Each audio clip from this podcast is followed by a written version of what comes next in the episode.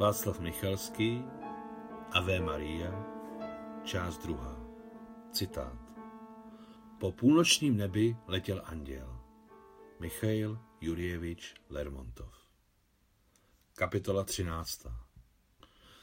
Jak nad Moskvou, tak nad francouzským azurovým pobřežím bylo ten pátek nebe tak vysoké a impozantní, že mnozí mimovolně zvedali hlavu. Někdo z nadějí na lepší budoucnost, nebo z bezděčné radosti, a někdo jen tak. Každý člověk musí aspoň někdy zvednout oči k věčnému nebi. Noc z toho pátku na sobotu si spousta lidí v Evropě a v evropské části SSSR zapamatovala jako velmi hvězdnatou, jako by stvořitelem umyslně stvořenou pro hvězdopravce. Mami, zapni rádio. Vycházejíc z koupelny s ručníkem omotaným okolo hlavy a zároveň vyndávajíc z kabátu froté županu malinké zlaté hodinky, křikla Alexandra do kuchyně na Anu Karpovnu přes širokou chodbu, která se blízkala dobře vyleštěnými parketami. Noc je za oknem. Asi je okolo jedenácté. Mami, musím si seřídit přesně hodinky. Mám zítra referát. Budou pípat, zapni to. Anna Karpovna, která seděla u masivního stolu v prostorné kuchyni, se natáhla k širokému parapetu, na kterém stál reproduktor a zapnula ho. Sotva se začala linout krásná hudba, náhle se přerušila. V nastoupeném tichu se rozlehl strašidelný šram od papíru u mikrofonu. Pauza byla nesnesitelná. Nakonec všem v SSSR známý Levitanův hlas pronesl se slavnostní necitelností. Hovoří Moskva. Pracují všechny radiopřijímače Sovětského svazu. Vysíláme naléhavou zprávu TAS. Bože, snad nebude válka, zašeptala Anna Karpovna s dřevěnilými rty. A nejen ji, ale miliony občanů nedozírné země zachvátila v tu samou vteřinu hrůza státu, který věděl nikoli z doslechu, co je to válka. Alexandře, která stuhla v chodbě, sám od sebe spal ručník z hlavy a ještě mokré vlasy se jí rozsypaly po ramenou. A Levitan mezi tím pokračoval. První na světě postavená umělá družice země 4. října 1957 bylo v SSSR provedeno úspěšné vypuštění první družice. Podle předběžných dat nosná raketa dala družici nezbytnou orbitální rychlost okolo 8000 metrů za sekundu.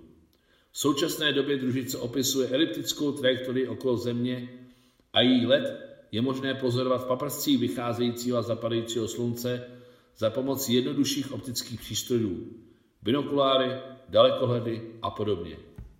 Souhlasně s propočty, které jsou nyní upřesňovány přímým pozorováním, družice se pohybuje ve výšce do 900 km nad povrchem Země. Čas jednoho obletu trvá hodinu 35 minut. Úhel náklonu orbity krovníku je roven 65 stupňům. Nad oblastí města Moskvy 5. října 1957 proletí družice dvakrát v 1 hodinu 46 minut v noci a v 6 hodin 42 minut ráno moskevského času. Zprávy o následujícím pohybu umělé družice, vypuštěné v SSSR 4. října, budou vysílány pravidelně rozhlasovými stanicemi na dlouhých vlnách. Alexandra zvedla z podlahy ručník a šla do kuchyně k matce. Tak se stalo, že na azurovém pobřeží Francie Marie Alexandrovna a její věrná teta Nusia také Levita naslyšeli. Radio přijímač v jejich domě byl vždy naladěn na Moskvu. Nejdříve slyšeli a poté také, jako Alexandra a Anna Karpovna, plakali radostí a hrdostí na svoji vlast. Škoda, že je Katerina Ivánovna spí. Vytírající řbetem suché stařecké dlaně slzy, s obdivným úsměvem na tváři řekla Anna Karpovna. Mami, odvedeš zítra do školy? Mám všechno rozepsané na minuty, nestíhám. Samozřejmě, odvedu. Bože, představ si to, Sašo. Vypustili jsme hvězdu, kterou vyrobili lidské ruce. Asi tak? Energicky si utírajíc hlavu, souhlasila Alexandra. Mami, a slyšela to i spolu s námi naše Maria? O tom, že to ve Vladivostoku slyšel Vánička, nepochybuji. Ale možná i Maria. Taky jsem na to myslela. Dokonce ani nepořádně, ale tak se mi to o Marie myhlo v hlavě. Vánička, samozřejmě. Teď ve Vladivostoku ráno. Ale on je voják. Celý svět to slyšel. Zakončila mladým naplněným hlasem svoji poznámku Anna Karpovna a její světle hnědé oči přitom zářily tak, jako dávno už ne. A zdálo se, že už tak nezazáří nikdy. A v tu samou chvíli nad Azurovým pobřežím ve Francii řekla Maria Alexandrovna své věrné přítelkyně a společnici. Poslyšnu si jo. Rozdíl mezi Moskvou a středozemním časem jsou dvě hodiny.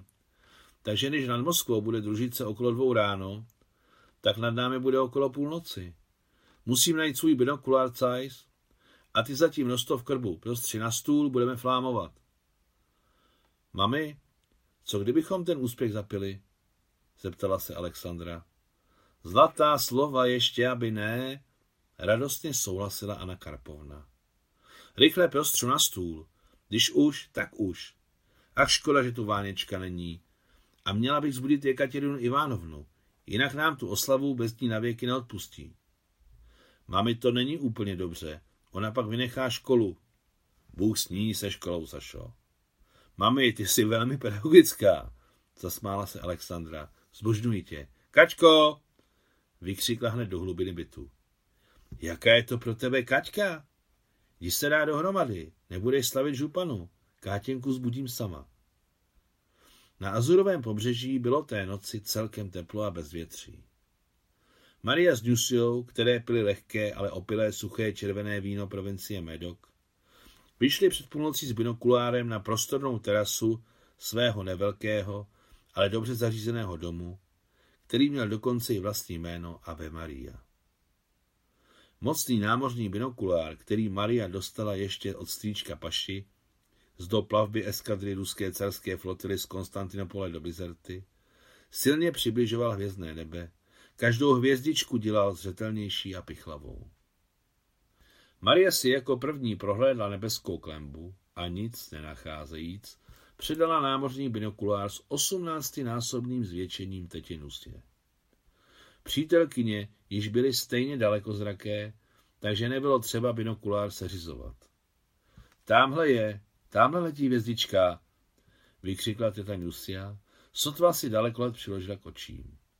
Taková červenoučka, rychle se podívej, podala binokl Marie. Bože můj, letí, letí, Nusio, po půlnočním nebi letí anděl. Babičko, babičko, viděla jsem ji první, vykřikla ve stejné minutě hlasitě v Moskvě osmiletá Jekaterina. Můj dalekolet je rychlejší než váš binokulár. Pořád ji nevidíte? Teď vidím, řekla nakonec Alexandra, předávajíc Ivanův polní binokulár matce. Mami, nastav si ho na svoje oči a dívej se tamhle, víc doleva. Všechny tři stály na otevřeném balkóně ve třetím patře pětipatrového cihlového domu, takzvaného generálského, nedaleko od centra Moskvy. Na druhých balkónech tohoto a mnoha dalších domů také stáli lidé. Na všech balkónech i na zemi stáli lidé a dívali se na nebe, modročerné, hustě posázené hvězdami a mezi nimi letěla po nebeské klenbě načervenalá tečka.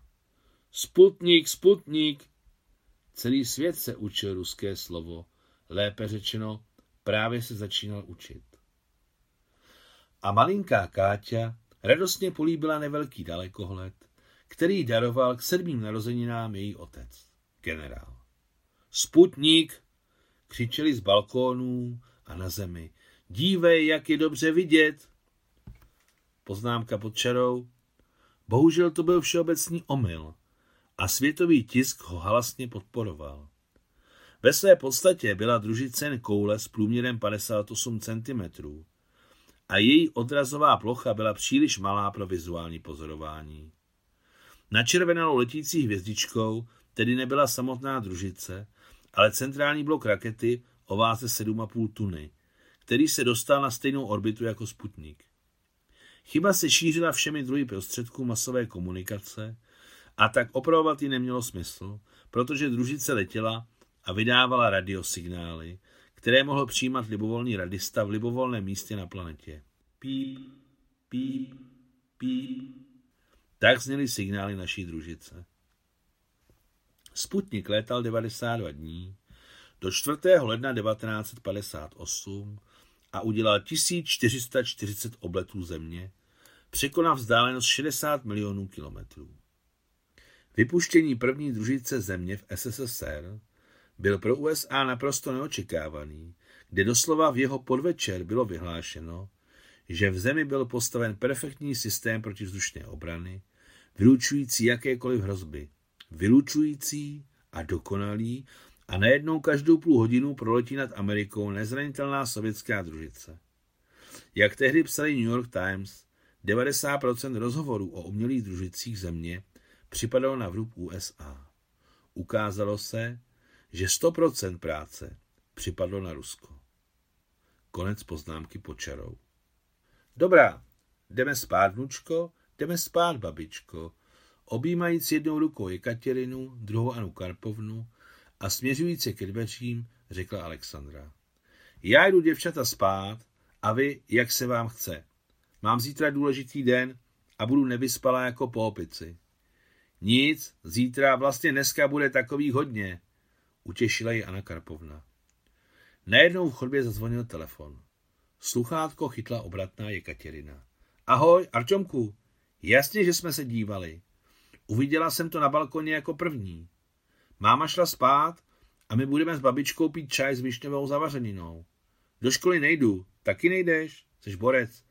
Festivalové triko, jasně, že chci. Měj se, hned, ti dám babičku. A předala sluchátko ani Karpovně, která přišla z kuchyně. Ano, synku, gratuluji ti, dítě moje, řekla dojatě do sluchátka na Karpovna. Ano, teď mluvím docela dobře rusky, vždyť si mě to naučil. Učím se deset let, ano, čtu, jak si řekl. Už nečtu po slabikách jako dřív. Jestli chceš, tak nám dnes přijď, až se vyspíš. Domluvení, líbám tě. Anna Karpovna zavěsila sluchátko a šla za vnučkou do kuchyně. Arčom docela vyrostl, teď už mu je patnáct. Začíná mu růst knírek. Je strašně krásný, řeklo děvče, klopíc oči a zčervenalo. Slíbil mi festivalové tričko z holubicí, opravdové. Arčomek v létě vyměnil hodně triček. Poznámka pod čarou.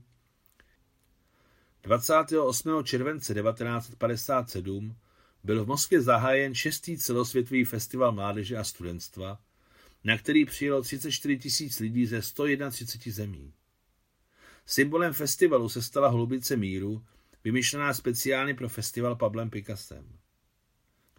Festival v Moskvě byl možný díky chruščovskému oteplení a překoná představivost občanů SSSR, radostí svobodné komunikace naší a zahraniční mládeže.